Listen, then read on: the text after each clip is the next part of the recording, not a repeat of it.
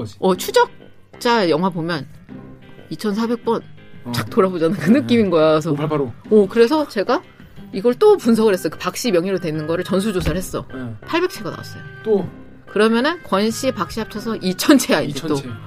사상 최대예요. 또 김모 씨라고 여자의 분이 있어요. 좀 어린. 걔도 이사공공이야. 그 다음에 최모 씨라고 남자분도 있어. 걔도 이사공공이야. 피자 피해자들 맞는데. 하고 피해자들이 단톡방을 만드는데 뭐라고 그 스스로 웃으면서 하는 얘기가 야 원래는 이제 박모 씨 뭐 피해자 단톡방이었거든요. 예. 야 우리 이사공공 피해자 단톡방 이름 바꿔야 되는 거 아니야? 그러네. 아니 뭐뭐 스타트업이야? 뭐 하는 거야? 댓글 읽어주는 기레기. 아니, 아, 네.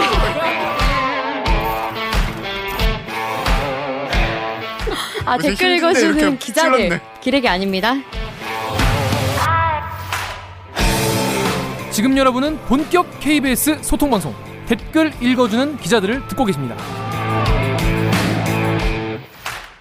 내가 이 세계에선 외람둥이? 그 앞에 것도 같이 읽어야지. 평범한 기자였던 내가 이 세계에선 외람둥이? 싫어하냐? 외람둥이와 함께 이놈의 4차 언론혁명을 만들어가고? 싶으시다면 구조화를 눌러주세요. 뉴스 기사만 봐도 빡치는데 제목만 봐도 빡치는데 자세히 듣고 보면 더 구체적으로 알차게 빡칠 수 있는 알고 보면 더 빡치는 기사 알빡기 코너 되겠습니다. 여러분, 여러분은 집이 몇 채 있으십니까? 나 이거 제목 보고 나는 미, 오타가 났나 했다니까. 자, 여러분 1277채를 소유한 빌라의 신 빌신 빌신이라는 분이 있다고 해요. 그분이 1277채의 빌라를 갖고 계셨는데 과연 이게 어떻게 된 거냐? 그러면 내가 돈이 많아서 1277채 샀다면 뭐 오케이 그럴 수 있어. 과연 이게 누구에게 어떤 피해를 끼치고 있는지 그리고 그 당사자가 바로 당신이 될 수 있다. 이런 내용의 기사를 취재한 시사멘터리 추적 팀의 김효신 기자 오늘 모셨습니다. 안녕하세요. 안녕하십니까. 조금 어색했다. 자기 소개해 주세요. 예, KBS 시사제작국에서 근무하고 있는 김효신입니다. 시사는 시사멘터리 추적. 그렇습니다. 네, 음. 시사. 시사 매너리 멘터리. 다큐멘터리가 아니고 네, 시사 시사 매너리 매너리. 뭐 어떤 시사 매너리는 어떤 장르를 얘기하고 있는 것이죠? 음, 아, 저도 지금 이제 시작한 지 얼마인데 잘 모르겠는데. 해보는 거지 뭐. 시사와 이제 다큐멘터리를 결합을 시켜서 저희가 시사 교육 창이라는 게 있기 때문에 네. 한 시간짜리는 뭐 긴 호흡으로 나가고 저희는 좀 빠른 호흡으로 음. 그때그때 이슈를 빠르게 깊이 있게 전달해 드리자. 좋아 빠르게 가. 좋아 빠르게 가. 족빠가 가는 겁니다. 네. 자 일단 이 제목부터 아주 강렬해요. 음. 여러분 여러분 집이 몇채 있으십니까? 와 진짜 무주택자 입장에서는 음. 1277 배 부러운 게 아니야. 왜냐 면0 곱하기 1277은 0이잖아. 맞아, 맞아. 그러니까 또 무한으로 빡치는 거예요. 무한으로. 자 이거 무슨 내용인지 일단 음. 한 명이 1277채를 보유하고 있는 것으로 추정이 된 거죠. 아닙니다. 확인을 아니, 했습니다. 확인이 네. 됐어. 확인했어요. 추정이 아니야. 예, 예. 확인이야. 네, 자 네. 일단 예. 요거 어떻게 취재하게 되는지 음. 취재 경위부터 어떻게 이거 시작하게 되는지. 아 김기화 기자랑 저도 비슷한 심정인데 저도 지금 세입자 생활을 지금 12년째 하고 있거든요.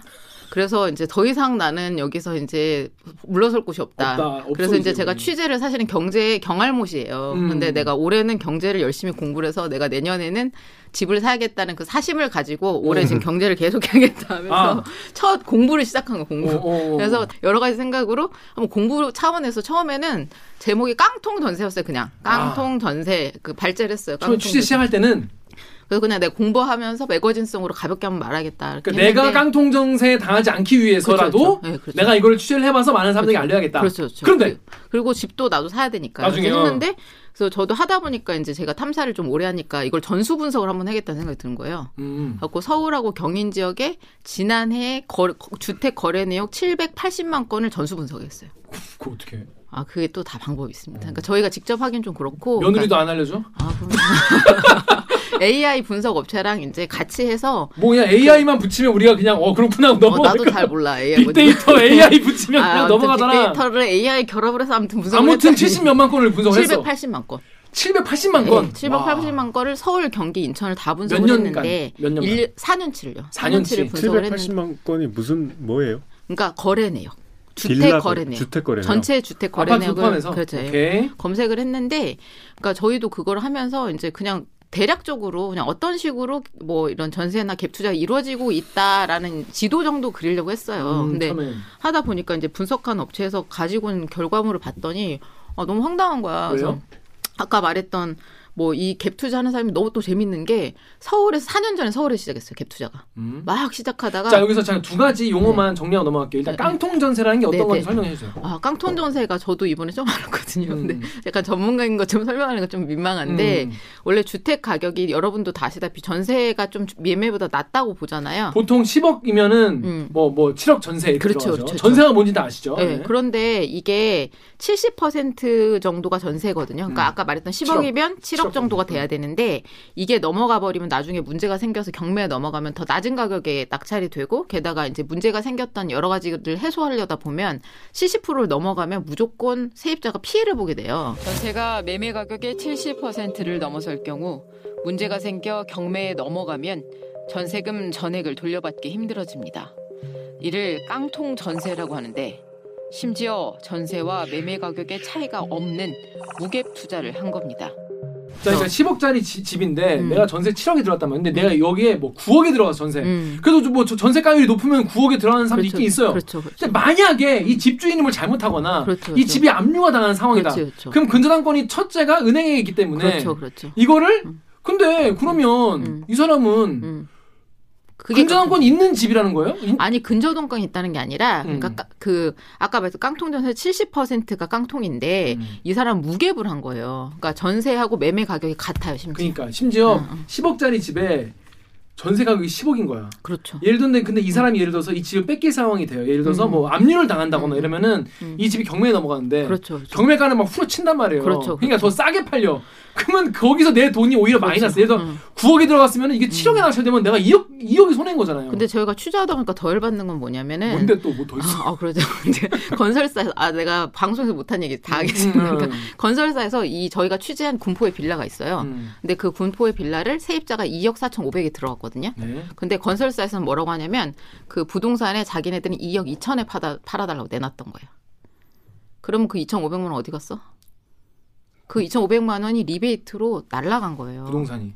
그러니까 왜냐면 나는 빌라 또 이제 건설 사가 하는 얘기는 빌라는 아파트랑 달라가지고 이거 분양을 하면 안 팔린대요. 음, 누가 빌라 들어오겠어. 음. 어, 근데 전세는 들어오거든. 음. 그러니까 2억 4,500에 전세를 내놓은 다음에 나머지 갭 2,500원 가 2,500만 원 가지고 뭐 부동산도 리베이트 받아먹고 집주인도 받아먹고 이런 구조로 막 그다음에 진행비라고 하더라고요. 제가 자료를 했더니. 그러니까 음. 진행비로 쓰고 하면서 그렇게 이제 전세금을 올린 거를 가지고 나눠 먹은 거예요. 그러니까 그 얘기는 뒤에 또 자세하게 말씀을 드릴 텐데 아무튼 깡통 전세라는 건 그래서 음. 위험한 겁니다. 이게 이게? 집 주인이 이걸 뺏기게 됐을 때 음. 요거에 대해서 우선권 있는 사람이 이걸 경매에 넘겨버리면은 이거 전세금을 못 들어받는 거죠 전부 다. 근데 심지어는 무갭이니까 이 세입자는 무조건 처음부터 이제 피해를 예상하고 들어간 자 거죠. 무갭이라면 수 뭐냐면 10억짜리 집인데 전세가 10억이야. 없- 그렇죠, 그렇죠. 응. 어. 이게 말이 되냐 말이죠. 그렇죠, 이런 그렇죠. 집이. 그러니까 음. 실제로 이런 집 많진 않아요. 아니 근데 요새는 많아요. 요새 많아졌어요. 어, 그래서 이제 이게 문제인데 그 부동산 가격 계속 올라가다 최근에 약간 하락세를 보이면서 음. 이제 그 갭 차이가 줄어든 거예요 매매가랑 그렇지. 그러기도 하고 작년 재작년에 이제 임대 사업자 관련된 거를 그 세금을 많이 부과를 했어요. 음. 그러니까 이제 이 사람들이 전세를 많이 안 내놓다 보니까 점점 양이 줄어들어 가지고 전세 찾기가 힘드니까 오히려 이제 세입자들은 그내 들어가겠다. 왜냐면 내가 돌려받을 돈이라고 생각을 음, 하니까. 전세 전세금은. 예. 예, 그래서 그러니까 깡통 전세는 음. 근저당권이 설정된 전세 아니에요? 아니요. 근저당권이 설정된 전세가 아니라 70%를 넘어서면 깡통 전세라고 합니다. 일단 근저당권이 저- 이제 설정돼 있는 데는 잘 안 들어가죠. 왜냐하면 그치. 내가 은행에 이걸 뺏겼으니까. 가격 기준에서 70% 넘어가면은 깡통 전세라고. 왜 그 깡통이라고 그래? 아까 말했던 내가 이제 전세금을 돌려받을 가능성이 낮아지기 때문에. 그냥 깡통 응. 땡땡땡 소리 나는 아무것도 비어 있는 깡통 전세. 땡땡땡. 그러니까 내가 이걸 응. 뺏길 수가 있- 있다는 거죠. 그래서 뺏, 그렇죠. 뺏겼을 때 경매가 보통 가보다 음. 더 내가 전세금을 더 많이 주면은 그만큼을 음. 내가 손실 날 수 있는 거죠. 그죠. 그래서 저도 처음에 그 분석 결과 깜짝 놀랐어요. 1270이 그래서 뻥 아니야? 말면서 그래서 저희가 직접 찾아다니면서 하다 보니까 이게 상황이 좀 심각하더라고요. 자 여기 네이버 댓글 자 읽어볼게요. 네. 롤라 어쩌님이 네. 신축 빌라의 90%가 저런 매물입니다. 전세 사기칠 의도로 빌라를 짓는 음. 거고요. 주인이 저거 말만 집주인이지 노숙자 같은 사람 명의만 빌려주고 푼돈 받아서 길에서 사는 주거 불명의 인물이다. 음. 전세금은 저 건축주가 먹고 도망갔고 계약할 때 집주인 명의가 바뀌었다면 보, 통 이런 사기다. 음. 전세는 구축 빌라나 아파트로 가는 게 음. 방지할 수 있다라고 하는데 일단 이게 음. 네, 어떤 구조인지 설명을 좀 해주세요. 먼저 음. 집주인 세입자부터 설명해 주세요. 그 아, 다음에 집주인, 부동산. 그 다음 건축주 이렇게 있으니까. 그러니까 아까 말씀드렸듯이 이제 요새 전세 구하기 힘드니까 이제 그 세입자들이 매매가랑 비슷하더라도 전세를 들어가겠다는 사람들이 있어요. 음, 약간 깡통 전세를 하더라도 내가 음, 지금 음. 살아야 되니까. 음, 근데 이제 건설주 입장에서 제가 아까 다시 말씀드리면 이게 건설주, 어, 그러니까 그 건축주. 집 주인이 아니라 건축한 사람 건축한 사람. 어, 그러니까 이게 팔리 잘 그러니까 분양이 안 되니까 전세를 먼저 자기네들이 계약을 하는 거예요. 그러니까 전세 전세는 세입자- 잘 들어오니까. 그렇죠. 전세는 잘 들어오니까 세입자를 받은 다음에 아까 말했던 매매랑 전세가가 같이 놨잖아요. 음. 그러니까 이거를 세입자를 전세 세입자를 2억 5천을 구해 놓으면은 나중에 이제 매매하겠다는 사람들이 나타나면 이거를 동시에 싹 바꾸는 형식으로 계약을 하는 거예요. 그래서 저희가 취재 보니까 동시 진행이라고 하는데 음. 그렇게 되면 여기 뭐야 집주는 어떻게 되냐면 자기 돈 한 푼도 없이 음. 여기 들어갈 수가 있는 거예요. 산 거, 사는 거죠. 그건. 어, 근데 제가 어, 그런 상황이고, 그러니까 건축주는 안 팔리는 빌라를 물량을 떠넘길 수 있고, 이런 음. 구조입니다. 싹 바꾸는 게 무- 무슨 말이야? 음, 싹 바꾸는 게 아까 이제 내가 빌라 그 사려는 사람이면은 그 건설사에다 2억 5천을 내야 되잖아요. 근데 난 돈이 한 푼도 없어.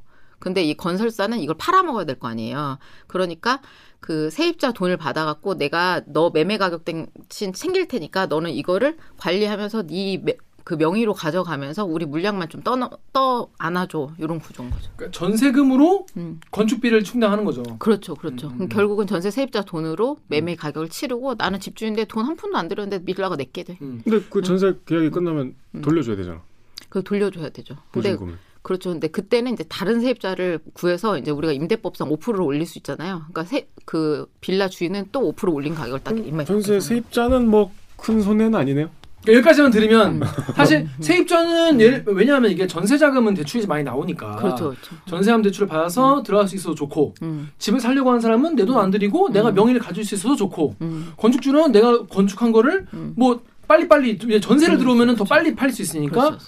더 매매보다는 더 빨리 돈을 받을 수 있으니까 좋고 음, 다 좋, 다 행복한 음, 그런 것 같은데 음. 자 어디서 문제가 생기는 겁니까? 어디서 문제가 생기냐면 아까 그, 그 외람둥이님이 말씀을 잘해주셨는데 2년을 딱 지나서 내가 나가고 싶어. 음. 그런데 이 사람들이 제가 아까 말했잖아요. 권 씨가 1277채를 가지고 있거든요. 자 권모 씨가 음. 이런 식으로 빌라를 지은 거잖아요. 음. 이런 식으로 빌라를 매입을 한 거죠. 매입을 한 거죠. 음. 그러니까 권 씨는 그러니까 권씨 돈이 직업이 뭐예요? 들어왔어요. 권씨 직업이 뭐야? 임대 사업자긴 한데. 임대 사업자. 예, 근데 이 사람의 그 정체를 아는 사람이 별로 자 없어요. 아무튼 권 씨가 있어요, 여러분 여기 권씨 있잖아요. 음. 근데 권 씨가 음. 이런 식으로 산 거야. 자기 돈 10원도 안 들이고 음. 전세금을 받아서 그 매매가로 해가지고 자기 명의만 해가지고 겨- 서울 경기 지역에 1,070, 270채. 1,277채예요. 그 지방까지 하면 더 많을 거래요. 일단 서울 경기만 네, 네. 서울 경기만 1,270. 저 부지런하다 근데 이거. 그 권 씨는 장난 그러면. 어, 1277 중에는 음. 내가 사는 곳이 없는 거네. 내가 사는 곳은 없죠. 다 세입자들이 다 누군가 그렇죠. 살고 있을 거 네, 아니에요. 네, 네. 누구는 살고 있죠. 그 이런 식으로 이 사람은 음. 1,200. 저 부지런하다. 매일 음. every single day 이거 계약을 해도 그렇죠, 4년 그렇죠, 그렇죠. 꼬박 4년이 그러네, 그러네. 4년 동안 매일 그러네. 계약을 해야 되는 건데. 어, 그러네요. 생각해 보니까. 그 이게 동시 진행이라고 아까 설명을 아까 뭐 놓치신 분도 계실 텐데 음. 전세금을 받자마자 바로 그 돈 받아서 그대로 그날 건축주한테 바로 쏴 주는 거예요. 근데 내가 받는 것도 아니에요. 내가 받는 것도 아니고 세입자가 바로 건축지에서 싸주고 나는 명의만 가져오는 거야. 음, 더, 더 편하네. 음, 더 어, 편해. 두번 갈 필요 없어. 음, 음. 근데 그러면은 뭐 중간에 취득세나 이런 거 음. 돈 많이 나갈 텐데 거 어떻게? 그래서 그게 지금 문제가 된 게 그 이 사람이 이제 자기 돈이 하나도 없을 거 아니에요. 그러니까 이득 2년 동안 취 그 양도소득세하고 종합부동산세를 하나도 안 내는 거야. 자 잠깐 잠깐 잠깐. 이분이 음. 종부세 종부세랑 어, 양도소득세, 하나도 안 낸 거야. 소득세를 2년 그러니까 1277세지만 이게 사기만 한 게 아니라 거래를 했을 테니까 그렇죠, 그렇죠. 양도소득세가 나왔을 음, 거 아니에요. 그리고 음. 종 1277세니까 당연히 종합부동산세가 많이 나왔을 그렇죠, 거 아닙니까? 그렇죠, 그렇죠. 자 그런데 이분이 세금을 안 내신 거예요 또. 그렇죠. 왜냐면 자, 자기 돈이 없으니까 음, 그안 세금을. 얼마나 안 냈습니까? 저희가 이걸 또 어렵게 확인했거든요. 어렵게 확인했어. 그래서 어, 72억 원이 나왔습니다. 세금을 아, 나는 72억? 세금 72억 처음 봤어요. 세금 고지서를. 72억을 안 내면 어떡해? 그러니까. 자 이분이 자 여러분 이해가 되시죠? 이제 슬슬 음. 자 그러면 음. 세금 72억을 안 냈어. 네. 저 근데 그걸 뭐 그럼 자기가 갖고 있는 빌라를 팔아서 내면 되지 않습니까? 음, 근데 생각해 보면 여러분 명의만 갖고 있지 이걸 팔면 음. 전세금을 줘야 된단 말이에요. 이 그렇죠, 사람한테. 그렇죠.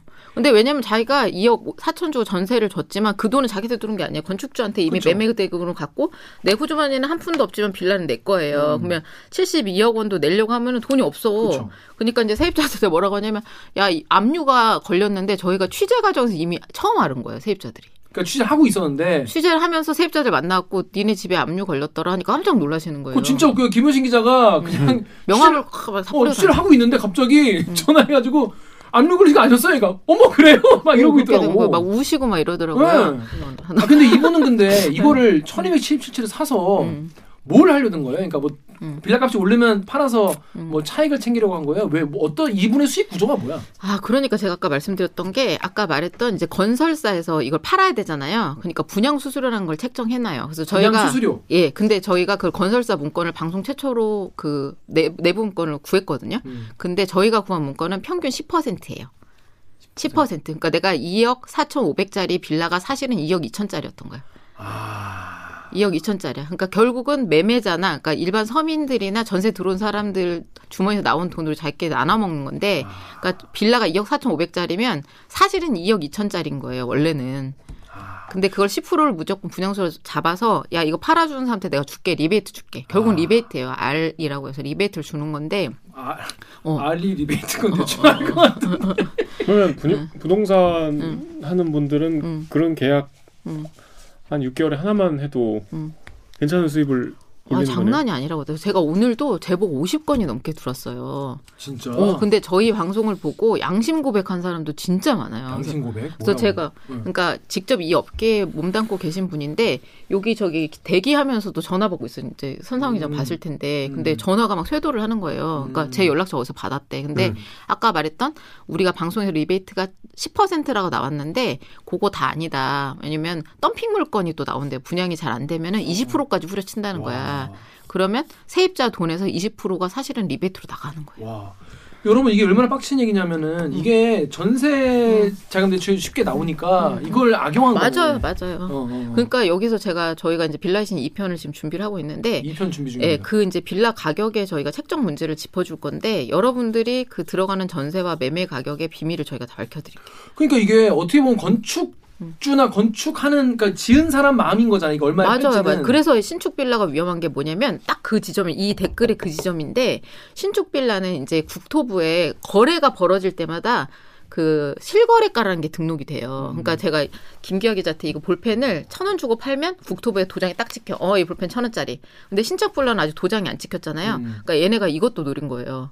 이거를 처음에 매매를 해버리면 이게 2억 2억짜리가 돼버리는 거예요. 근데 아. 빌라 2억에 잘 안 팔리는 거야. 지 근데. 어. 근데 전세를 2억 4,500을 들어오면은 실거래가가 안 찍히니까 세입자들이 몰라 이게 2억 4,500으로 우기면 2억 4,500인 줄 알아요. 어. 매매를 전에 전세를 먼저 하는 야, 게 유리해 건축주나 근데 얘기. 들어보니까 응. 그거 말이 된다. 그래요. 그러니까 이게 가격표가 없는 거예요 지금. 그러니까 여러분 이해되시죠? 뭐냐면 음. 전세금은 어차피 돌려받을 돈이기 때문에 음. 2억이건 아무리 2억 비싸도 4,500이건 크게 크- 크게. 다르지 않아. 어차피 돌려받을 거니까. 음.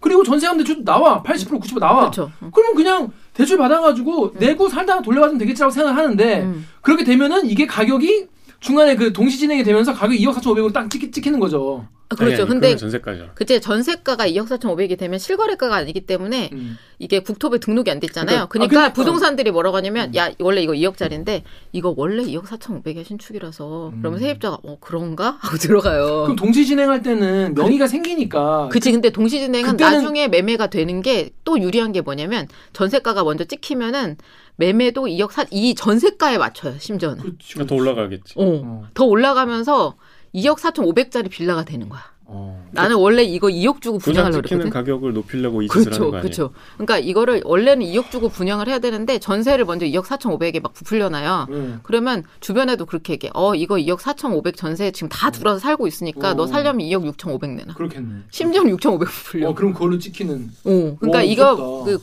이 공시지가를 끌어올리는 수법이기도 해요. 어. 근데 어, 거기에 다 들어가는 돈은 없고. 그렇지. 근데 그러니까 뭐 작년에 빌라는- 빌라 가격 급등 이런 것도 사실 여기서 나왔을 수도 있어요. 빌, 와. 빌라는 건설사들이 안 짓나요, 많이?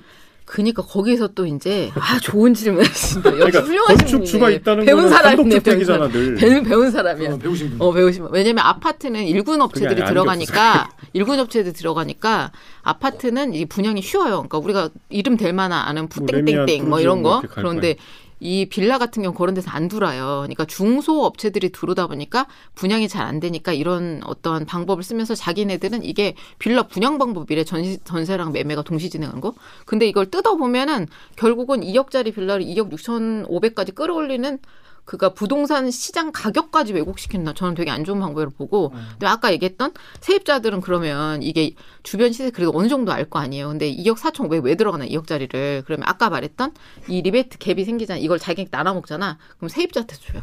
어 그래요? 어, 세입자한테 야, 너가 이게 시- 주변 시세보다 한 4,500 비싸니까 부담되지.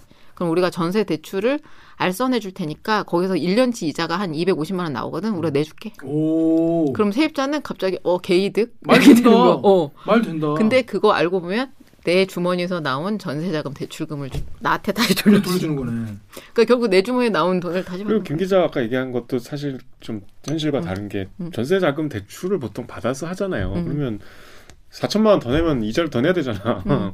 그러니까 이거 그거를 돌려받는다고 보존해 주는 거야. 뭐, 뭐 그게 아니지. 아 근데 어, 그렇다고 그렇지. 뭐 엄청 크게 부담이 들진 않거든. 그지? 그러니까 월 월 뭐 한 80 낼 거, 90 내는 정도, 음. 뭐그 정도기 때문에. 그러니까 세입자는 어떻게 계산하냐면 어 주변 시세보다 조금 비싸지만 이자 비율을 지원받으니까 뭐 똔똔이니까 개이득 이렇게 하고 음, 들어가는 그러니까. 거예요. 오. 근데 이 사람이 내가 되게 무서운 게 뭐냐면 1277세 가지고 있다고 나왔잖아요. 음. 그래서 저는 어 그런 아 이것도 말도 안 되는데 무조건 내가 아마 피해를 또 예방 해야겠다는 생각이 취재를 해야겠다고 생각했지만 음. 왜냐면 작년에 화곡동 세모녀 사건이라는 게 있어요. 아, 맞아요. 근데 그게 500채를 해가지고 줄줄이 부도가 났었는데 음.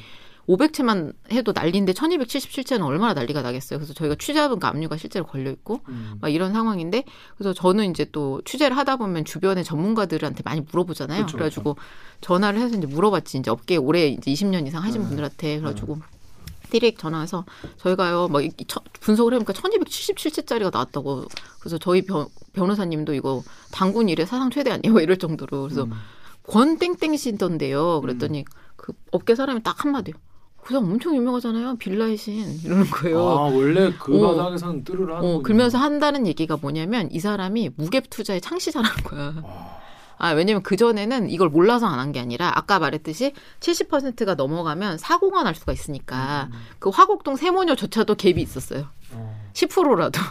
내 돈 천만 원이라 들어갔단 말이야. 근데 무갭으로 시원하게. 그러니까 무갭으로 하면은 이건 100 아까 말100% 사고가 나요. 그렇죠. 왜냐하면 아까 말했듯이 그 과정에서 세금 있고 뭐 있고 비용이 있단 말이에요. 그렇죠. 그래서 부동산 업계에서는 진행비라고 하거든요, 그거를. 취등록세 다 어, 내고 등록세 내고 하면 그 음. 갭이라도 있어야 되기 때문에 음, 음. 무갭이면은 플러스 그러니까 마이너스로 봐야 되는 거예요. 그러니까 그렇죠. 내가 무갭 근데 이거를 부동산 업계에서는 당연히 사고가 날 거기 때문에 무서워서라도 못 하는데 무갭 투자를 창시한 사람 창시 창시자래.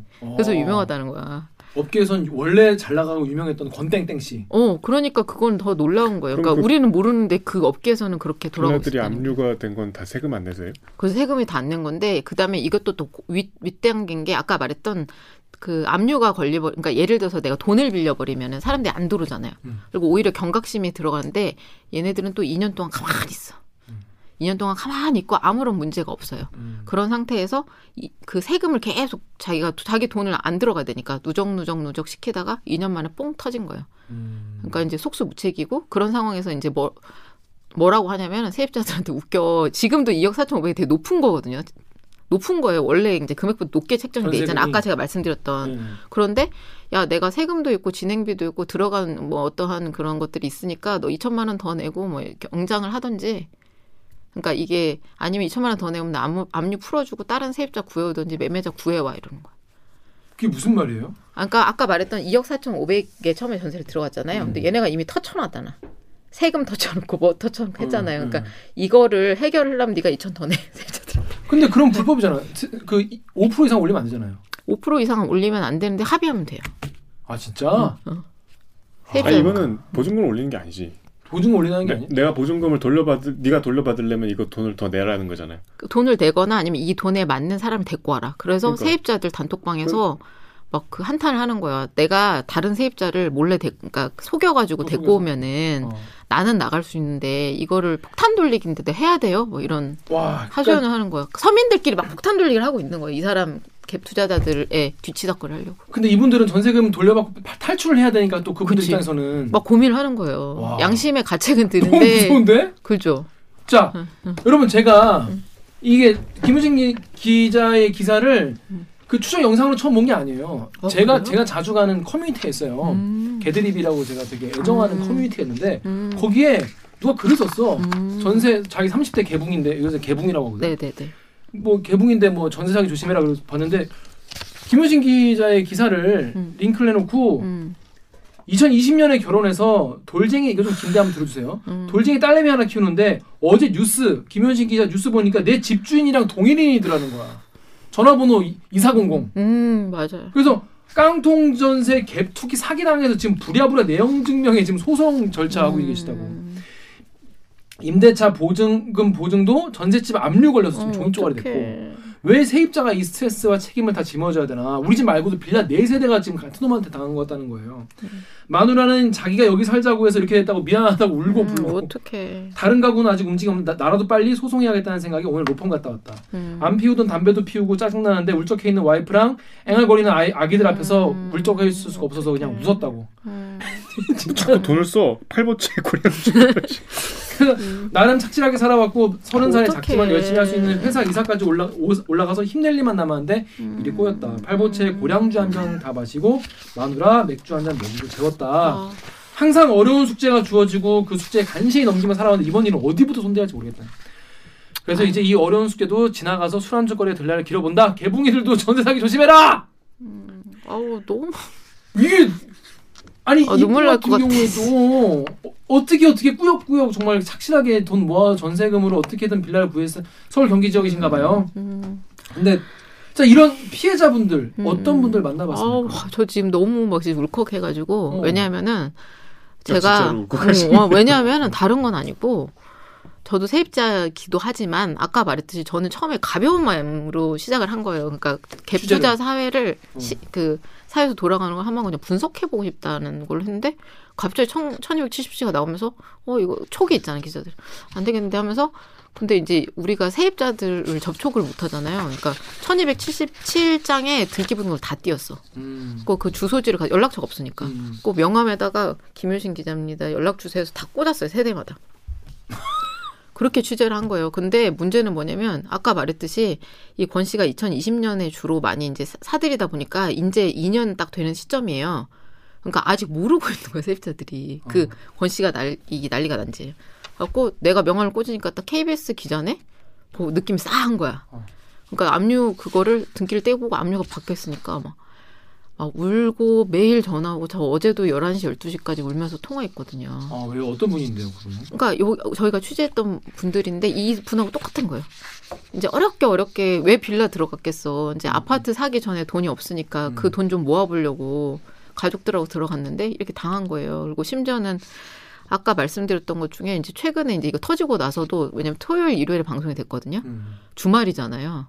그때 너무나 많이 상심하셔가지고 카톡이나 문자가 너무 많이 오는데 그 중에 한 분은 어떤 분이었냐면 아까 이제 외람둥이님이 뭐 그런 피해가 많지 않네요 그러시잖아요. 그래서 지금 이제 권 씨 같은 경우도 세금이거든요. 음. 그럼 한 집당 한 2천만 원 정도 걸려 있어요. 그러면 아 그거 뭐 우리 입장에서는 그냥 내가 다 날래니 갚아주고 들어가면 되지 이렇게 되잖아요. 음. 근데 이제 그 업계에서 하시는 얘기는 뭐 이게 맞을 건데 이 권 씨 이름으로 압류가 하나 걸려 있으면 다른 데가 줄줄줄줄줄 전부 다 다 대출이랑 다 막혀요. 담보 대출이 막힌다는 거예요? 그. 세입자들? 담보 대출도 막- 막히고 더 문제는 뭐냐면 이 사람 왜 대출 막혀? 이 물건이 음. 담보 자체가 불량 물건인 거예요. 그래서 그냥 담보 대출이 막히는 게 아니고 2년 지났잖아. 예, 예. 그러면 이 사람은 언제 해소해 줄지 모르고 이 집이 봐봐 시세보다 높으니까 누가 들어와. 어. 그러니까 이게 언제 나갈지도 몰라. 내가 전세금 언제 돌려받을 줄 모르는데 대부분은 2년 대출 해놓거든요. 음. 그럼 2년 지나는 나갈 시점에 연장을 하든지 이거를 대출 갚아야 돼요. 저 은행에서 그 실사하고 저- 집주인한테 전화하고 하잖아요. 그러죠. 근데 확인하잖아. 2년이 지난 지금 압류가 저희가 확인한 것만 100채가 넘게 걸렸거든요.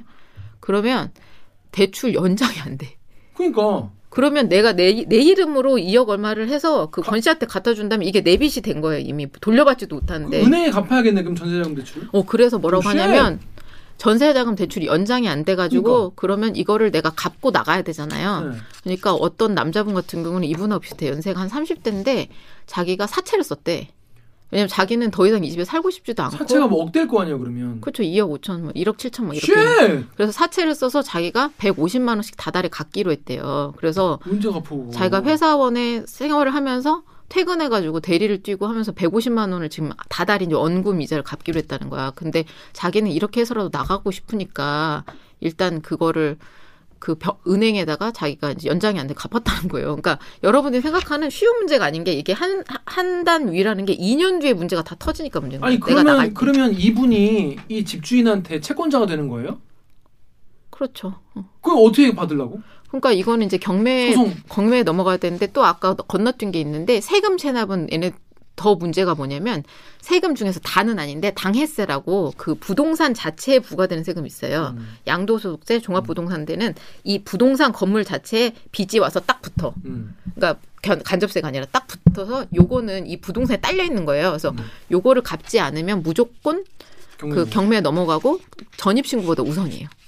자, 근데 여러분 그 그러니까 이 권씨 1277채 보유한 분의 수익 모델은 뭐냐면 음. 결국에는 음. 처음 이거를 건설 건, 건축주한테 받아가지고 팔 때 리베이트 그렇죠. 그렇죠. 한 2천 정도 아니면 천 몇백점 되겠죠. 팔 그러니까 때마다. 많을 때는 2천이고 작을 때는 1천인데 그거를 이제 부동산하고 몇 명이 나눠 먹더라고요. 음. 그 그거를 중간 수수료 같이 리베이트를 먹는 게 이분의 수익 구조죠. 그렇죠. 그렇죠. 그래서 이분이 얼마 정도 해 드신 것으로 추, 추정됩니까? 지금? 아니 그럼 계산을 단순히 해 봤을 때 1277채면 1000만 원이면 127억이고 500만 원이면 62억이고 100만 원이면 12, 12억 7천만 원인데 음.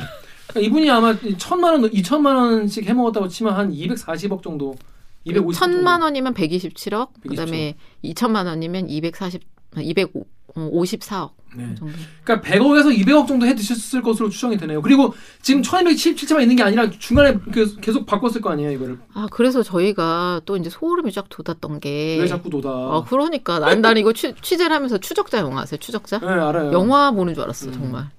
그래가지고 저희가 막 취재하다가 갑자기 어떤 사람이 연락이 온 거예요. 그래서 같은 그 건물에 사는 사람이래. 근데 음. 그 같은 건물에 A하고 B라는 사람이 있어요. 근데 둘이 친구인 거야. 음, 근데 A. 씨는 권 씨한테 계약을 했어. 그래서 음.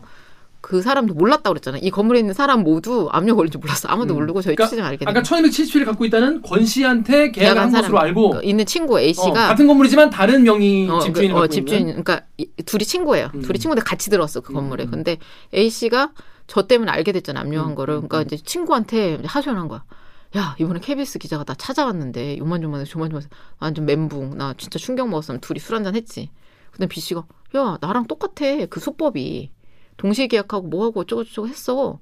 같은 사람이야. 근데 성이 달라. 집주인이 달라. 어 남성 권 씨, 여성 박 씨야. 여성 박 씨. 어 근데 그 얘기를 제가 전달해 들었어요. 근데 순간 좀 약간 느낌이 오죠. 촉이 쎄. 오잖아. 쌩하잖아. 네, 네. 그래가지고 그럼 한번 만나게 해주십시오 해서 만났어요. 그래가지고 막 대화를 해던 거 똑같아. 수법이 똑같고 이자비도 지원해주고 동시 진행하고 갭, 무갭 투자고 막 이래. 예. 근데 권 씨가 그 건물에만 19채거든요. 60채 중에. 음. 근데 그 여자분도 한 14채 정도 가지고 있어요. 음. 하고 그러면 내가 그 사람한테 전화해서 또 물어봐야 되니까 그 여성 박 씨 연락처를 주세요. 그랬더니 음. 010 땡땡땡땡 2400이요. 음. 한 거야. 소름이. 왜? 권씨 연락처네. 권씨 연락처 똑같은 거야. 빠밤. 어. 아니, 그래서 그, 그 이름이 어떻게 다를 수 있어요? 그 계약 그러니까요. 그래서 저희가 지금 추적을 하고 있는데 이제 추적이 진짜 추적하네요. 어, 진짜 추적하는데. 이게 2탄에 이제 좀 더 해볼 건데 근데 이사 공공인데 빡, 아, 막 소리가 아니, 부동산 듣는데 어떻게 가명을 써? 가명은 아니죠. 근데 그러니까 팀인 거지. 어, 추적자 영화 보면 2,400번 어. 쫙 돌아보잖아. 그 느낌인 거야. 그래서 5885. 어, 그래서 제가 이걸 또 분석을 했어요. 그박씨 명의로 되는 거를 전수조사를 했어. 예. 800채가 나왔어요. 또 그러면은 권 씨, 박씨 합쳐서 2,000채야 이제 또 2000채. 사상 최대예요. 와. 근데 더 황당한 거는 취재를 하다 보면 이 사람 저랑 막 만났는데 피해자를 또 막 와요 저희한테 얘기를 듣고 또 김모 씨라고 여자의 분이 있어 좀 어린 걔도 이사 공공이야. 그다음에 최모 씨라고 남자분도 있어. 걔도 이사 공공이야. 피자 피해자들 만는데. 하고 피해자들이 단톡방을 만드는데 뭐라고 그 스스로 웃으면서 하는 얘기가 야 원래는 이제 박모 씨 뭐 피해자 단톡방이었거든요. 예. 야 우리 이사공공 피해자 단톡방 이름 바꿔야 되는 거 아니야? 아니 뭐뭐 스타트업이야? 뭐 하는 거야? 아, 너, 저는 너무 소름 돋아서 사기 스타트업이네. 1277채도 놀라운데 3000채잖아요. 예. 그러니까 이제는 가, 감이 안 오는 거예요. 근데 또 취재를 해서 저희가 또 전수 조사를 했잖아요. 하다 보니까 아까 박 씨 있잖아요. 그 사람 명의로는 100억 이미 보증 사고가 났어요. 보증 사고? 네. 그 사람 보증- 왜? 전세금 안 돌려준 거예요. 아못 돌려준 거지 이런 그래서- 상황이니까 똑같이. KBS에 댓글 좀 읽어주십시오. 음. KBS 사이트에요. 미, 미드 땡땡땡님이요. 똑같은 번호로 4명 작업해서 3천채 가량 사기를 쳤고 그만큼 피해자가 많은데 이런 전세 사기가 꾸준한데 몇 년째 정부에서는 무엇을 하는 건지 음. 자 이거 너무 이 피해자분이 저는 네.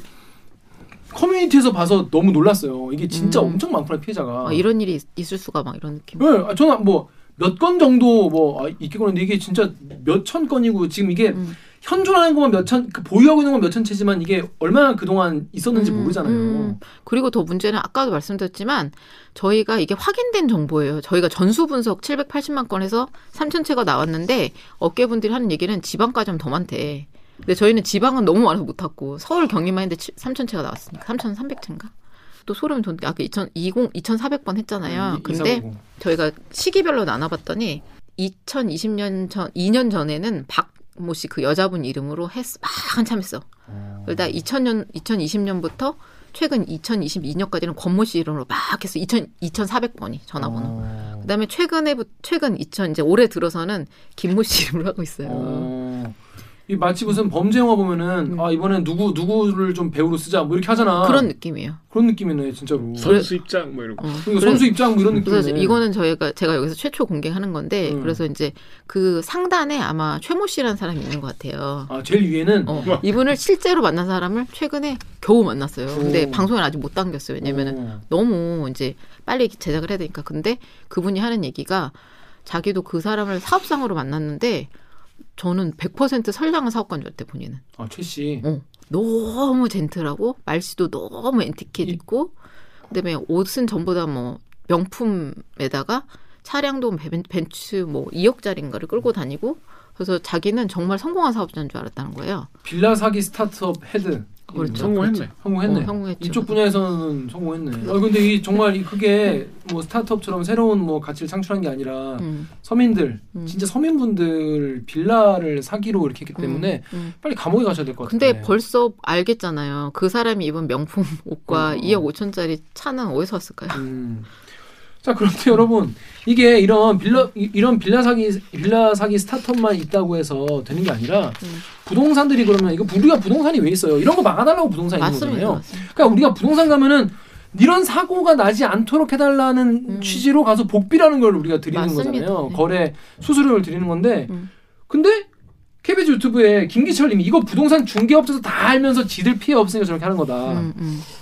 또 추적 유튜브에 HS 킴님이 음. 건축사 빌라의 신 분양사무소나 공인 중개사 이게 음. 공범 아니냐 이렇게 얘기를 했는데 음, 자 부동산 분들이 요- 이런 범죄에 가까운 이런 행각에 음. 같이 음. 연루가 돼 있다는 것이죠? 그러니까 저희가 실화입니까? 왜냐면 이게 이렇게 하다 보니까 아까 말씀드렸듯이 이렇게 사고가 났잖아요. 그러면은 이제 상대 측에다가 이제 세입자들이 이제 나 나가면 돈 내놔 이렇게 이제 문자를 보냈을 거 아니에요. 근데 이제 권 씨가 뭐라고 하냐면 야 나 파산 안 하고 이렇게 하는 것만 해도 다행인 줄 알아는 식으로 문자를 보낸 거예요. 그래서 이제 세입자들이 협박이냐 이렇게 되는 거예요. 그래서 이제 너무 화가 나서 지금 경찰에 고발을 고소를 했어요. 음. 그러니까 그렇게 했는데 이 부동산 중개업자가 이제 경찰 수사 결과가 나와봐야 정확한 거기 때문에 저희가 예단은 할 수는 없지만 이 제가 취재 과정에서 연재 방송에는 안 남겼지만 그 부동산 컨설팅 회사를 여러 군데를 잠입을 했거든요. 음. 근데 그 부동산 컨설팅 업체에서 뭐라고 하냐면 제가 이제 투자자로 잠입을 해서 투자자로 이제 가장을 해서 내가 내가, 이제. 어, 나 빌라 사겠다. 어. 그랬더니 거기서 하는 얘기가 아 뭐 얼마로 맞춰 드릴까요? 아 빌라 가격을 어, 한차 가격을 어, 얼마로 맞춰 드릴까요? 시세가 있는 게 아니라. 어, 그렇지. 얼마로 불러 보세요. 지금 오. 그래서 이거 얼마짜리예요? 제가 물어보니까 2억 2천짜리가 있어요. 그러면 한뭐 2억 9천 돼요? 내가 이렇게 물어봤더니 2억 2천이야 원래 이제 시세 2억 2천 돼. 2억 9천 돼요? 그랬더니 아 그거는 좀 너무하고 요새는 그렇게까지 하면은 가요 2억 7천까지 이렇게 그랬더라고. 그래서 세입자를 와서 하는데 다르냐? 5천 원한 방에 올려버리네. 어 그러면서 한다는 얘기가 아까 얘기했듯이 아, 뭐, 네, 제가 그랬어요. 이제 왜냐면 취재를 이미 한창 한 다음에 들어갔기 때문에, 아, 다른 데서는 뭐 이자도 지원해주고 세입자 이렇게 해주고 뭐 해준다는데? 그랬더니, 에이, 그런 건 당연하죠. 뭐, 전혀 걱정 마시고, 진행비 저희가 다 내, 뭐, 그러니까 세금, 투자자로 들어갔다는 게 내가 그걸 사겠다고 사겠다고. 들어간 거예요. 빌라 뭐, 세금, 진행비, 계약비 저희가 다 해드리고요. 제가 천만 원 뭐 드릴게요. 현금으로, 현찰로, 그, 집주인에 천만 원. 그래서 제가 2억 5, 7천짜리 빌라를 샀는데 제가 천만 원 생기는 거예요? 그랬더니 맞대. 그리고 사모님, 걱정 마세요. 2년 뒤에 현행 법상 5% 올리게 생겼으니까 이거 무한계도 재테크예요. 그러니까 오- 2년 뒤에 또 5% 자, 받아 챙기고 2년 뒤에 5% 받아 챙기고 하시면 되니까 이거는 너무나 진짜 그냥 그 손 하나 까딱 안 하고 연금 돈을 것 같이 생각하시면 어, 너무 좋아요. 말면서 나한테, 아, 그러면서 한 100채부터 한번 해보실래요? 저한테 이러더라고. 그래서, 음. 아, 그렇습니까? 그러면서 이제 또 이제 피해자들이 하는 얘기가, 그러니까 그 업계분이 하는 얘기예요. 이거는 이제 저희가 확정은 할 수는 없지만 그러겠거니라고 생각하는 게 뭐냐면, 아까 말했듯이 이제 이게 시세라는 게 있단 말이에요. 그러면 세입자들을 잘 모르잖아. 그다음에 저는 저도 이제 세입자 입장에서 이번에 깜짝 놀란 게 공인 중개사잖아요. 음. 그러니까 공인은 나라에서 인정한 음. 맞아요. 자격증자거든요. 보고, 어. 그래서 나는 이 사람 믿거든. 정말로 믿거든요. 근데 그 하는 얘기가 이제 이건 업계뿐 얘기예요. 내부 얘기를 하는데 이 사람 20년 넘게 부동산 한 사람이야. 음. 지금도 하고 있고. 음. 근데 이제 저랑 어떻게 돼서 이제 많이 도와주고 계신데 자문을 해주고 계신데 아, 부동산들이 이제 아까 신축 빌라로 주로 간다고 그랬잖아요. 근데 신축 빌라라고 하더라도 주변에 구축도 있고 막 중간축도 있고 할 거 아니에요? 그러면 이제 세입자 돌아다니면서 보면 아 이거 2억 한 2천이면 될 것 같은데 왜 2억 7천이지라고 의문을 가질 수밖에 없어요. 좀 메꾸는데 알아보잖아요. 작은 돈이 아니니까. 그렇죠. 그러면은 이제 이거는 제 얘기가 아니라 그 업계분의 말씀입니다. 근데 이제 세입자가 A 부동산에 가가지고 아 계약하려는데요. 아 신축 빌라 기가 막힌 게 있어. 하면서 이거 이거 2억 6천5백 그러면 처음에 세입자 어 물음표 물음표 돼. 왜 이렇게 비싸? 어 근데 B 부, 부동산 가. 어 2억 7천5백 물음표 물음표. 그다음에 C 부동산 가 2억 5천 5백 물음표 물음표. 아 그럼 2억 5천 5백인가 보다. 음. 근데 그게 왜 그렇게 되냐면 아까 제 분양 과정이랬잖아요. 분양할 때 건축주가 이게 리베이트 4천, 2천, 3천 달아가지고 시장에 내놔요. 음. 그러면 이 부동산들만 보는 앱이 있어요. 앱. 음, 음. 그러니까 부동산 등록하신 분들만 보는 자기들끼리 보는 앱인데 음. 거기에 떠요. 그러면 여기 나 분양하는데 붙을 사람 10명 딱 붙어. 음. 그럼 그 사람들이 거기를 팔아야 될 거 아니에요. 음. 그럼 어느 수준으로 맞추는 거예요. 음, 음. 그, 그 담- 업계 담합이네 담합. 어. 그러니까 이제 세입자 입장에서는 이게 2억 2천짜리라도 나는 시세가 2억 6천5백인 줄 아는 거예요. 음, 음, 그러니까 제가 이제 정확하게 말씀드릴 수 없지만 이제 아까 제가 잠입했던 부동산 그 컨설팅 업체 그다음에 그 도와주셨던 내부 분 그다음에 저희가 이번에 방송에서 최초로 리베이트 문건을 확인했다고 했잖아요. 근데 사실은 그 분양을 도와주는 서비스 용어를 하는 거에 수수료 받는 거는 중- 공인중개사가 문제가 없어요. 음. 근데 내가 예를 들어서 이 건축주한테 2천만 원을 리베이트를 받아. 근데 내가 그러면 이거를 나쁘게 말하겠어요? 세입자한테? 왜냐면 세입하고 전세하고 분양을 동시에 진행을 해야 되는데 이게 분양 절차인데 음. 그렇게 팔리는 건데 이게 음. 그리고 더해서 저희가 또 중요한 정보를 하나 확인했는데 한 중개 업체인데 제가 확인한 데가 그 건설사한테도 받고 세입자한테도 받은 거예요. 근데 음. 지금 상한액이 0.3과 0.5%예요. 음. 그러니까 전체 금액에. 음. 그럼 양쪽에서 받았으면 무조건 오버가 될 거 아니에요. 그렇죠. 그래서 요거는 아마 저촉이 될 것 같아서 아마 책임을 묻을 수 있지 않겠나. 음. 그러니까 저희가 확인한 그 팩트는 그거고 전체적으로 이제 확인한 것은 아까 업계 상황은 좀 그런 상황인 것 같아서 제가 봤을 때는 요 정도 이제 건설사하고 돈이 오가면은 저는 자유롭지는 못할 것 같고 심지어 이제 건설사 이제 분양 담당자 제가 만났잖아요. 네. 그 사람도 얘기를 하는 거예요. 자기가 리베이트를 주고 이렇게 이렇게 해서 뭐 세입자를 구해와 하면은 부동산이 뭐 온갖 좋은 얘기 할 거 아니에요? 뭐 이렇게 얘기를 하더라고요. 음. 그러니까 당연히 자기 직원처럼 생각을 하더라고요. 아 진짜 이 세입 세 그러니까 세입자는 자기 집 한 채만 생각을 하지만 그렇죠. 부동산이나 이, 부동산 업체나 음. 이, 이, 이 빌라 사기 스타트업 분들은 이 규모가 크니까 음. 굉장히 여러 채 해가지고 그렇게 굴리다 보면은 수익이 엄청 나긴 나시겠네. 어떤 얘기도 하냐면 그래서 부동산에서 아까 더 높이자고 집주인한테 어, 건축주한테 어, 왜냐면 그래 자기가 리베이트가 더 많이 더 떨어지니까. 어. 그래가지고 직접 김효신 기자가 부, 부동산에 또 가가지고 또 부동산 하시는 분을 또, 또 괴롭혔더라고. 그렇죠. 아, 뭘 괴롭혔다고 그러니까 어, 얘기 좀 하자는데 도망가시더라고.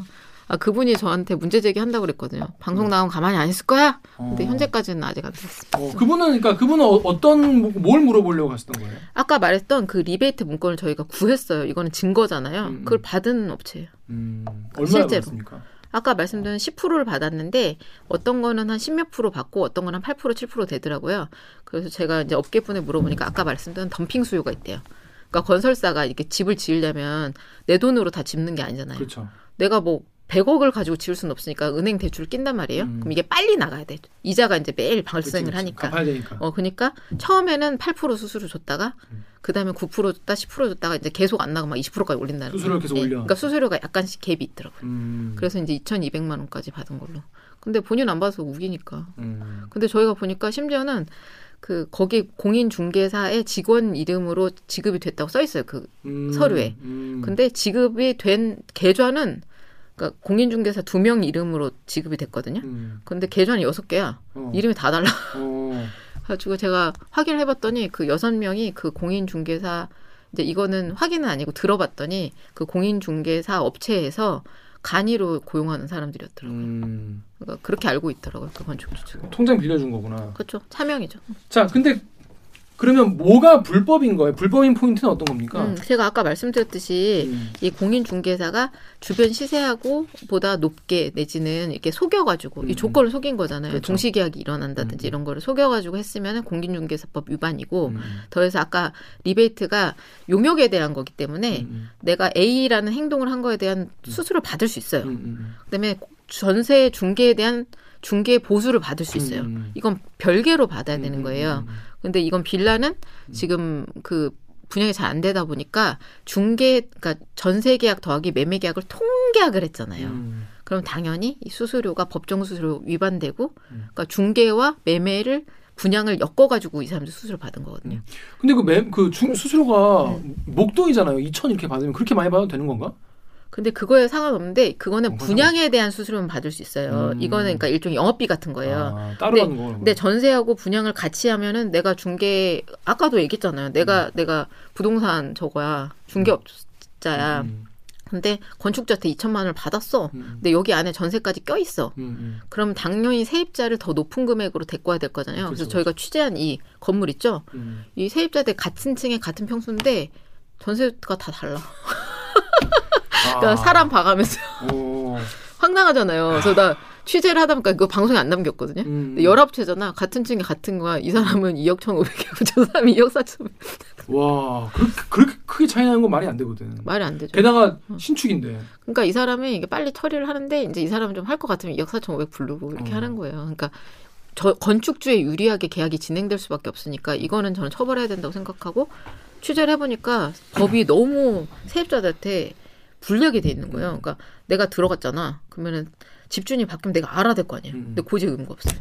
음, 집주인이 바뀌어도 어. 몰라. 중간에 바뀌어도 몰라. 음. 중간에 바뀌어도 모르고 더해서 30호 미만의 빌라는 실거래가 등록 안 해도 돼요. 어. 그러니까 내가 금액을 알아야 물건을 살 거 아니야. 근데 이 음. 금액이 없어. 아무나 갖다 붙이면 돼 그냥. 아. 그래서 법을 개정할 부분이 너무 많더라. 아파트에 비해서 빌라 뭐 이런 게 그냥 30호 미만 빌라가 많잖아요. 너무 관심이 없더라 국회의원님들이. 법이 너무 숭숭 구멍에 뚫려 있더라고요. 그래가지고 결국에는 그 뭐야 이 통화를 한번 해 보시지 않았습니까? 빌라의 신 분이랑 빌라의 신은 오 해- 처벌 포인트가 있는데 네, 그 저희가 통화하신 분 사실은 음. 그 권 씨가 아니고 아까 말씀드렸듯이 여러 명이 지금 결합이 돼 있는 네. 상태고 이 사람들이 얼마나 철저하냐면은 그 제가 어떻게 취재를 하다 보니까 이 사람들의 개인 번호도 몇 개 확인했거든요. 2400 말고 왜냐면 이건 대표 번호니까 각자 번호야, 있을 거 아니야. 근데 황당한 건 뭐냐면 2400번으로 세입자마다 문자를 칠 거 아니에요. 네. 저 나가야 됩니다. 하면 어떨 때는 어 저 여성 박모 씨인데요. 이러고 어. 어떨 때는 저 남성 헷갈렸구나. 헷갈려. 헷갈려. 내가 얘한테 누구더라? 어, 근데 개인 번호를 어. 땄거든요. 근데 그거를 저희가 이제 기본적으로 거의 수사하듯이 막 뒤지잖아요. 사진 한 장이 안 나. 사진 한 장이 안 나고 제가 방송에는 안 담겼는데 이 사람들이 조금이라도 관여돼 있는 건 열 군데 넘게 갔어 제가 음. 주소지를 음, 흔적도 없고 다 무슨 저기 오피스 있잖아 공유 오피스 음. 같은 데고 근데 어. 마지막에 녹취 나오신 분은 이 권 씨가 등장하기 전에 어 3년 전에 화곡동에서 이름을 날린 진모 씨라는 분이 어. 근데 이분을 왜 넣었냐면 이 사람은 너무 수백억 대 한 500억인가? 막 이미 보증사고 난 상태니까 어. 거기가 에필로그성으로 저희가 이제 음. 이런 사람들의 심리 상태는 어떤지 이제 제가 전화를 해봤더니 막 저한테 막 화를 내더라고. 요 뭐라고 하네요. 내가 뭐 뒤져야 지금 어 네가 속이 편하겠냐? 돼줘야지. 어. 내가 한강에 막 뛰어 분신 잘 살아볼까? 하면서 야 솔직히 그 집 네가 살고 있는데 왜 나한테 책임지라고 그래? 아 세입자인 척하고 전화하셨구나. 아니요 기자라고 했는데 하고, 어. 야 세입자들이 지네가 살고 있는 집인데 왜 나한테 책임지라고 그래? 이러면서 어. 그래서 저도 약간 당황해가지고 아, 내가 지금 뭐 뭐 잘못 말, 말 실수했나? 어. 하면서 약간 논리가 막 꼬이더라고요. 약간 정신이 왔다 갔다 저도. 그 원래 이제 약간 음. 그 일반적인 상식을 가지지 않은 사람 갑자기 그죠. 대화하면은 음. 내가 잘못하고 어, 어, 있는 생각이 약간 들어요. 어, 현타 오면서 어, 갑자기 어이가 없죠. 어, 좀 어이가 없죠. 저 그렇습니다. 근데 이제 뭐 건축업자분들이 다 그런 건 아니잖아요. 음. 그렇죠? 그렇죠. 어, 근데 이제 일부 이런 빌라 사게 있는 건데, 음. 지 권모 씨 일당 지금 3천 채 가량 갖고 있는 것으로 경기 서울 경기 지방만 전국 얼마인지 모르는 그 그렇죠. 일당 그 팀. 음. 그 스타트업 그분들 뭐 지금 뭐 법을 위법 사항 같은 게 어떤 거를 음. 좀 적용이 될까요? 저도 사기 취재를 되게 많이 해봤거든요. 네. 근데 주가 조작도 해보고 여러 음. 가지 M&A도 해봤는데 사기가 되게 어려운 게 고의성을 음. 저기 스- 그 증명을 해야 돼요. 그러니까 얘가 내 뒤통수를 쳤어도 100m 전부터 마음을 먹고 이를 꽉, 꿀- 꽉 깨물고 막 뛰어가서 뒤통수 탁 쳤는지 음. 아니면 지나가다 팔꿈치가 스쳤는지가 다르잖아요. 근데 사기도 비슷하거든요. 근데 그게 이 사람 머릿속에 들어가지 않는 이상 어떻게 저희가 확인합니까? 그렇죠, 그렇죠. 제가 고의로 이렇게 내심을 알 수 없지. 근데 격언이 있잖아요. 내가 사업을 해서 잘 되면 사업가고 안 되면 사기꾼이라고. 어. 근데 저는 이거는 조금 예단은 할 수 없지만 약간 책임 물을 수 있지 않을까 하는 게 그 2,400번이 힌트예요. 음. 왜냐면 2,400번 쓴 사람이 한물이라는 정황이 좀 나왔잖아요. 음. 그러면은 아까 말했던 원래는 박씨 여성 이름으로 인연하다가 권 씨로 바뀌었다가 김씨로 바뀌었잖아요. 근데 아까 말씀드렸던 박 씨가 이미 3년 전에 100억대 사고가 났어. 음. 그러면 무슨 사고냐면 내가 이미 빚이 100억인 거야. 근데 그 다음에 이 사업을 계속 하는 거는 고의성이 있는 거예요. 음. 왜냐면 내가 당연히 이거를 세입자한테 돌려주지 못할 거라고 어느 정도 내가 예측할 수 있잖아. 음. 이미 내가 100억이 사고가 났다니까. 음. 부도가 났어. 음. 근데도 계속 사서 계속 세입자 드리고 계속 이런 식으로 한다는 거는 알고도 하는 거면 고의거든요. 음. 모르고 하면은 사업이지만. 음. 그래서 저는 이번에 2,400번을 찾아낸 게 진짜 신의 한 수였다. 음. 그리고 그게 오히려 조직 범죄로 그렇죠. 번질 수도 있겠네요. 근데 이제 경찰청에 아마 제가 고소가 들어간 걸로 알고 있고 어, 지금 경찰 수사 중인가요? 아, 수사 제가 배당이 된 걸로 듣긴 했는데 세입자들한테 들은 것을 확인해봐야 되고 그다음에 아까 말씀드렸듯이 제가 방송 끝나고 지금 지금 3주째 거의 주말 못 쉬는데 어제 밤에도 다른 지역 세입자들이 연락이 와서 그 지금 고소 넣으신 분들로 같이 하고 싶다. 서울 경기 아니고 경기 아, 경기인데 그래서 또 12명이 연락이 오셨더라고요. 12, 한 번에 연락 오면 12명씩 연락 오네 한 번에 한 번에. 아, 이게 물량이 많으니까. 물량이 물량이 얼마나 많으면 어, 그다음에 어떤 데는 제가 들어보니까 이 일당 4명이 한 건물 전체를 가지고 있는 경우도 있대. 와. 그러다 보니까 이제 그렇게 오니까 이제 아마 어쨌든 인원이 늘어나면은 경찰에서도 조금 더 열심히 들여다보지 않을까 하는 기대를 제가 가지고 있습니다. 가지고 있습니다. 12페이지 네이버 댓글 좀 네이버의 TWIS 땡땡땡님 저 사람 명의 집이 음. 1277채라는데 왜 음. 100채만 압류하나요? 음, 전부 압류해서 세입자들이 경매를 하든 매입 계약을 하든 등기를 넘겨받게 하고 72억을 분담하면 집당 560만 원 정도니 세입자들 부담이 줄 텐데 음. 그러고 나서 주인은 사기로 형사처벌하면 되고 음. 그러니까 아까 백채 얘기했는데 뭐 이분이 지금 이분은 70몇 억 72억. 72억 을 저희가 확인한 게그 세금을 안 내가지고 4월 지금 초 기준입니다. 4월 초 기준으로 네, 왜냐면 서류를 구하기 되게 힘들어요. 음. 개인정보라서. 그럼 72억이면은 그냥 그거를 전부 다 그러니까 지금 백채 압류라 했잖아요. 백채만 압류하지 말고 전부 다 압류 처리한 다음에 여기서 이- 이렇게 쪼개면 개개인 세입자들이 드- 음. 받는 피해가 적을 텐데라고 하시는데 이거 어떻게? 아, 근데 그게 기준이 있는데 제가 취재가 이제 완전히 된 건 아니고 음. 이제 이 권 씨가 그 사들인 거하고 연관이 된 이제 집들과 그다음 에 주소지에 있는 그 안산 세무서니까 안산 세무서에서만 압류한 게 72억인 거예요. 어, 그러니까 다른 그럼 딴 데는 더, 많- 더 있을 수 있는 거. 그렇죠. 그리고 저희가 분석했을 때 백채이기 때문에 계속 늘어나잖아요. 지금 지금쯤 더 이제 저희 자문해 준 변호사님도 지금도 계속 늘어나고 있을 거예요 이러시더라고요. 그러니까 요거는 이제 방송 내용만 보고 판단하시는 건데 어. 이제 마지막에 결과를 까봐야지 알 것 같고 어, 지금 진행 중인 상황입니다. 예. 그렇죠. 그래서 저는 더 걱정이 되는 거예요. 그러니까 이거 어디까지 이게? 그러니까요.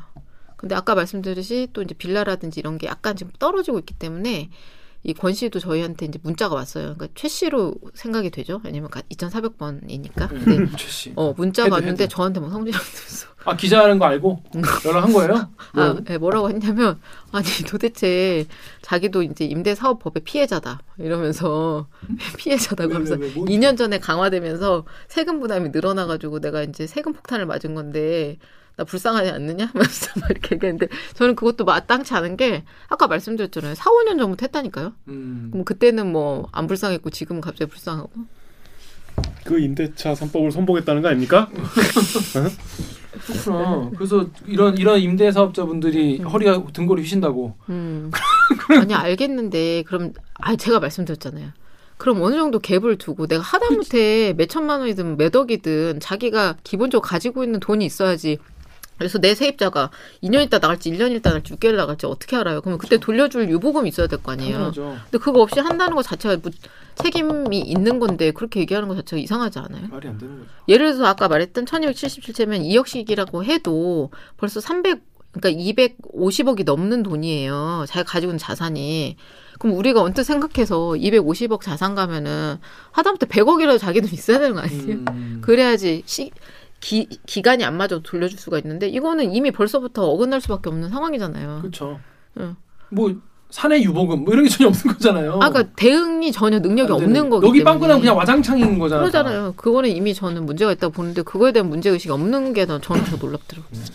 문제 의식보다 일단 양심부터 일단 없으신 것 같은데. 그러니까 아까 말씀드렸죠. 업계분이요. 자기네들은 알아도 못하는 행동이라고. 어.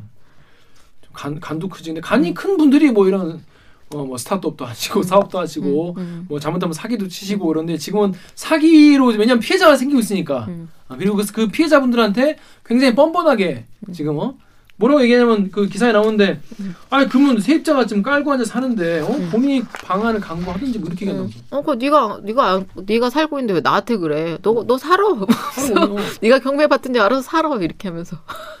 그래서 저도 더 이상 대응 논리가 떠오르지 않아가지고 음. 네 하면서 어버버 하다가 끊겼습니다. 그렇습니다.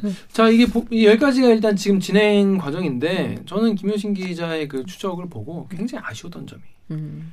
이 그래서 우리 어떻게 해야 되나 우리 진짜 음. 이거 안 당하려면 우리 같은 음. 세입자들이나 이런 사람 어떻게 하면 되는지 추적 유튜브에 유미소님 댓글 정리자 좀 유미소님이요. 깡통빌라 사기를 당하지 않으려면 어떻게 해야 하는지 정부에서 해야 할 일 등도 알려주면 좋겠습니다. 어, 이런 게 안 나와서 아쉬웠는데 이 자리에서 좀 얘기 좀 해주시죠. 음. 이거 조심하려면 근데 음. 나는 지금까지는 음.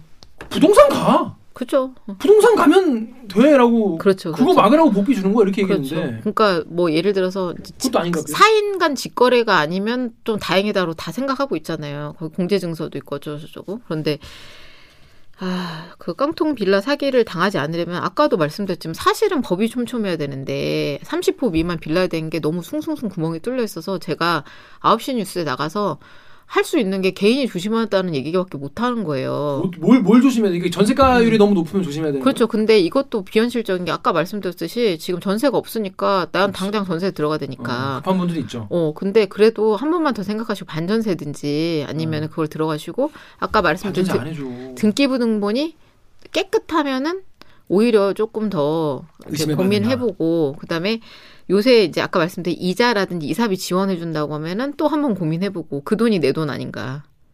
이사비 지원 같은 거. 그러니까 이자 이사비 지원한다는 건 그 빌라가 안 팔리는 빌라라는 얘기예요. 결국은. 그러니까 내가 나갈 때도 문제가 생- 그러니까 문제라는 게 큰 문제는 아니더라도 뭐가 나가기 어려운 빌라일 수가 있는 거예요. 그러니까 이자비 이사비 그쵸, 지원하는 그쵸. 거잖아요.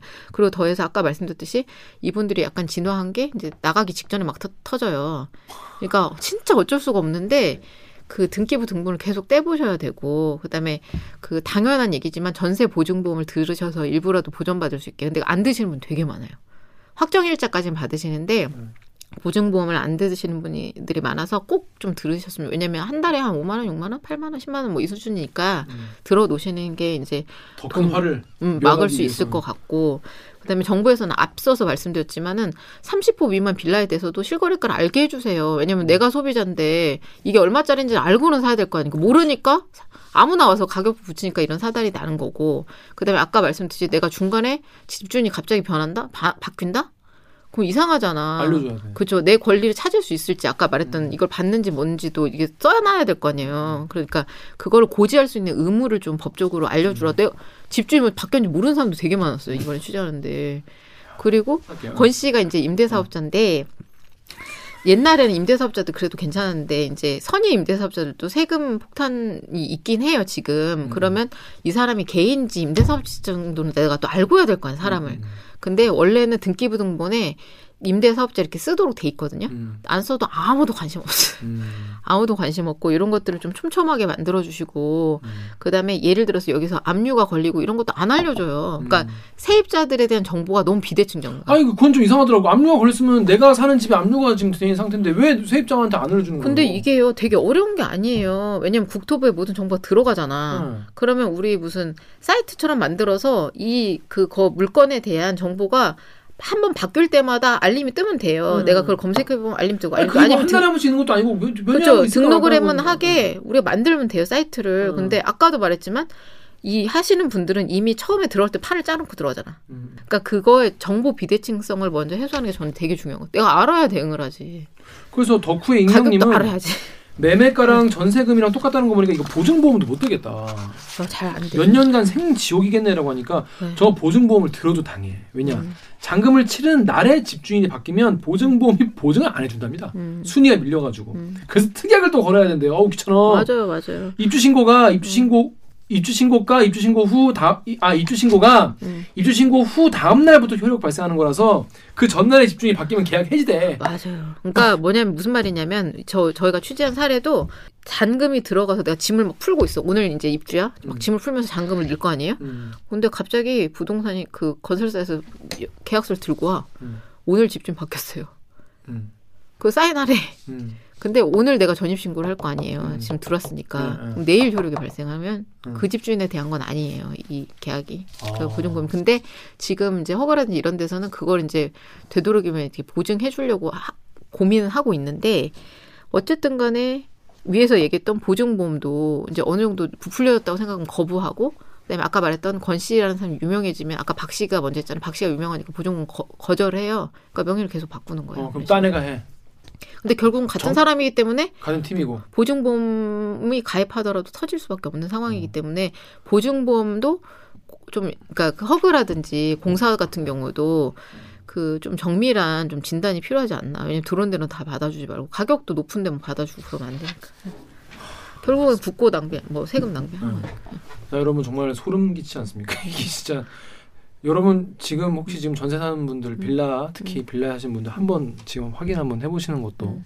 필요할 것 어, 같아요. 저도 너무 세입자서 화나는 게 상대편은 이렇게 판을 다 보고 있는데 저는 그 안에서 말로 이렇게 있는데 어, 어. 판이 안 보이잖아요. 어.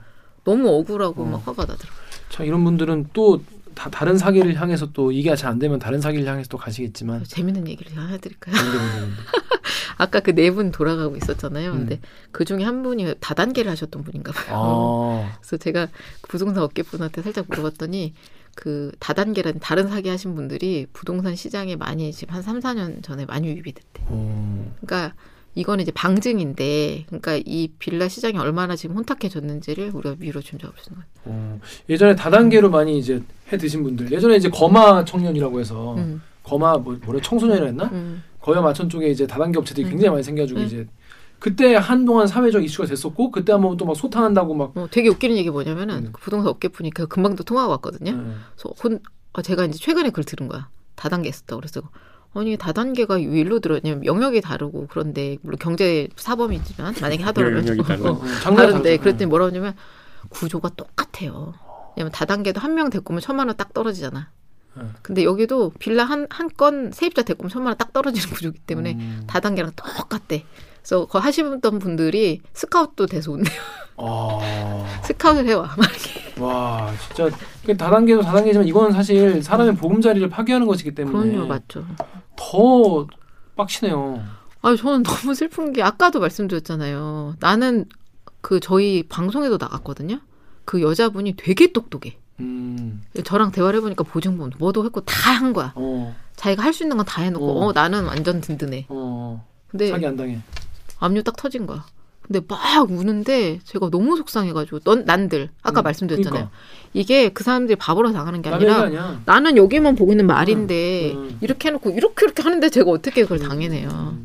음. 그러니까 정부에서도 좀 빌라 아까 말했잖아 30호 미만이 되게 느슨한데 취약한. 30호 미만이 빌라예요. 빌라 아니면 원룸 아니면 오피스텔이에요. 그러니까 조금 더 감시 체계라든지 음. 법 체계를 좀 강화해줬으면 좋겠다. 저는 그렇습니다. 강하게 말씀드립니다. 음, 강하게 말씀드리고 김영진 기자 이제 앞으로 좀 더 취재하고 있는 게 있습니까 관련해서? 아, 저는 솔직히 그 아까도 말씀드렸지만은 뭐 개인적인 소망도 있고 해서 부동산에 대해서 조금 시장의 질서에 대해서 좀 고민을 많이 하고 좀 해봐야겠다는 생각을 하고 있고 더 해서 이제 지금 제보가 아까도 말씀드렸지만 오늘만 한 50개 들어왔거든요. 근데 피해자들도 되게 막 절절하고 뭐 가장 단순한 건 제가 세, 세, 제, 제 집주인이 권땡땡인데 이 사람 맞나요?라고 물으면 왜냐면 자기 대응을 해야 되니까 빨리. 그런 어느 부- 말씀해 보세요. 어. 그, 어, 그럼 너무 좀 가슴이 아프고. 아, 저 그분은 가슴이 무너지겠다, 저- 진짜. 어, 그니까 제가 미치겠는 거 취재가 아니면서 나는 취재 기자인데 내가 말을 하면 막 우니까 우시니까 막 내가 대못 받는 거. 그러니까 부, 불행한 소식을 전하러 다니는. 그러니까. 하지만 빨리 알려드려야 빨리 되는. 알아야 되니까. 음. 그러고 그다음에 일부는 아까 말했던 업계에 되게 양심적인 분들이 또 제보를 주고 계세요. 아. 그래서 다행입니다. 어, 제가 후속 취재를 안 하면은 이거는 기자로서 좀 책임을 방기하는 것 같아갖고 책임 보도를 하고 그 이후로도 이제 들어오는 소식들을 계속 처리해 갈 건데 앞서서 말씀드린 저희가 시세계약 창이라는 한 시간짜리 프로그램이 있고 그거를 보완하기 위해서 이제 좀 짧은 호흡으로 그 최근의 이슈를 빠르게 전달해 이제 조금 뉴스보다 길게 전달해 드리고자 만들었기 때문에 저희가 한 달 정도를 취재해 가지고 15분 20분짜리 한 꼭지를 내놓은 구조예요. 그래서 뭐 보신 분들이 아 얘기 하다 말어라고 느낄 것 같기도 하고 저도 이제 탐사를 했던 기자 목마름이 있는데 음. 그 대신에 최신의 정보를 빠르게 조금 더 뉴스보다 깊이 있게 지속적으로 전달을 해드릴 수 있을 것 같으니까 그런 부분은 한번 믿고 봐주시고 또 제보나 아니면은 가지고 계신 정보를 주시면 저희가 진짜 밤낮 없이 일하거든요. 진짜 뼈를 갈아서 몇 개 안 남은 느낌인데 3주 동안 주말 한 번도 못 쉬었는데 음. 열심히 취재를 해가지고 피해자분들 눈물 닦아드릴게 할 테니까 아, 너무 실망 마시고 많이 좀 네. 제보 주십시오. 그런 분들 정말 울, 막 눈물 흘리시는 거 보면은 아, 진짜 나 미치겠어 정말. 아 내일 같다고 느껴질 때가 많이 있죠 기자로서 정말 취재하다 보면. 내일이 문제가 아니라 제가 막 죄인 같아요. 나 괜히 취재했나? 막 이런 생각 들어. 아무튼 여러분 혹시 제가 밑에 깔아드릴 테니까 혹시 제보하실 분이 이- 결정적인 제보 같은 게 있으시면은 좀 연락을 주시면 좋을 것 같습니다. 자 김우식 기자 오늘 댓글 읽어준 게 아니라 스튜디오에서 처- 출연 처음 하시 해보셨는데 네, 네. 음. 어떠셨습니까? 아 저는 너무 영광스럽고 아 여기 팬이 너무 많아가지고 아이, 제 아닙니다. 주변에 아, 제가 주변에? 몇번 카톡 했었잖아요. 네. 뭐, 뭐 여러분들이 팬이신데 음. 여기 나왔다고 제가 이제 동네방네 좀 자랑을 하고 그러니까. 저희 회사에서 몇 없는 되게 일종의 미디어 비평 프로그램인 것 같아요. 제가 봤을 때는. 음. 그러잖아요. 그렇죠. 댓글을 통해서 반성하고 네. 잘한 기자 데려다 칭찬해주고 음. 못한 기자들은 질책하는 몇 안 없는 몇 없는 미디어 비평 프로그램인데 또 이제 유튜버들을 있는 시청자분께 더 편하게 다가가는 프로그램이니까 뭐 승승장구하셔서 저 한 세 번 정도 더 불러주시기 바라겠습니다. 아니, 근데 이, 이거는 정말 앞으로 어떻게, 어, 어. 어떻게 되는지 더 저희가 추적 진짜 어떻게 계속 추적하시는지 잘 음. 아 되시는지 저는 그냥 뼈를 그냥 싹 다 가르려고 그렇습니다. 여러분 이제 세 개 나올 때까지. 세 개 나올 때까지, three 나올 때까지 네. 열심히 하신다고 합니다. 자, 여러분도 예, 정말 계약하실 때 조심하십시오. 그 부동산을 믿을 100% 믿을 수 없다. 음. 아 그 얘기도 있었어요. 아까 뭐. 하다 말았는데 네. 특약 얘기 나왔잖아요. 네. 그래서 그 중간에 집주인이 바뀌거나 뭐 계약 조건이 바뀌면 무효로 한다는 특약 거시는 분도 많은 게 저한테 제보 왔거든요 오늘. 어. 근데 저도 잘 몰랐었어요. 근데 자기가 이제 밑바닥에서 하도 이거를 사기를 당하니까 깨우친 거라고 꼭 알았으면 좋겠다고 아. 여기 나와서 얘기를 해달라고 했었는데 깜빡했습니다. 어, 그렇구나. 응, 특약으로 걸 수가. 계약을 할 때 집주인이 바뀌거나 압류당했을 때도 오, 그렇죠. 압류를 포함해서 어. 이제 그 계약 상황과 바뀌는 상황이 있으면 계약을 무효로 한다. 이제 음. 전세금을 그러니까 뭐 까지 않고 돌려준다. 뭐 이런 음, 음. 특약을 걸 수 있대요. 음. 그래서 그런 시청자 제보가 있었어요. 저도 확인은 안 해봤는데 또, 그러니까 또그 얘기 꼭또 해달라고. 여기서 듣고 또 가서 부동산 하시면 에이 안 돼요 또 그런다 또 부동산에서 또 아, 그 얘기도 하더라고요. 그래서 처음부터 그 얘기를 하면 부동산이 기분 나빠하니까 음, 음, 음. 중간에 어떤 쿠션을 두고, 그러니까 부동산 두 군데 끼고도 할 수 있거든, 계약을. 아. 그러니까 그런 식으로 하던지 특약을 좀 다양하게 촘촘하게 걸으라고 진짜요? 꼭 얘기해달라고 누가 저는. 네, 여러, 여러분 진짜 왜냐면 인생에 임대사업자 아니면 이런 계약 할 일이 많지 않거든요. 아유, 그래서 그리고 더해서 세입자도 이렇게 해야 됩니까, 진짜 나 솔직히. 아, 진짜. 자, 그렇습니다. 여러분도 어, 좋은 계약 하시는 좋은 계약 하세요. 좋은 계약 하세요. 좋은 좋은 계약 하시길 아, 너무. 기원하겠습니다. 자, 그러면 오늘 이번 댓글 기자들 이번 주도 참여 방법 알려드리면서 마무리하겠습니다. 기자님들. 어, 대, 댓읽기는 매주 수목 유튜브 팟빵 아이튠즈 팟티 네이버 오디오 클립을 통해서 업로드됩니다. 저 김효신처럼 댓읽기에서 음. 보고 싶은 기자 혹은 다뤄줬으면 하는 기자가 있다고요? 방송 관련 의견은 인스타그램, 유튜브, 팟빵 계정에서 팟빵 계정에서 음. 댓글을 남겨주세요. 오늘 영상에도 구독과 좋아요 꼭 눌러주세요. 케미스 뉴스 좋았어. 또 만나요. 안녕.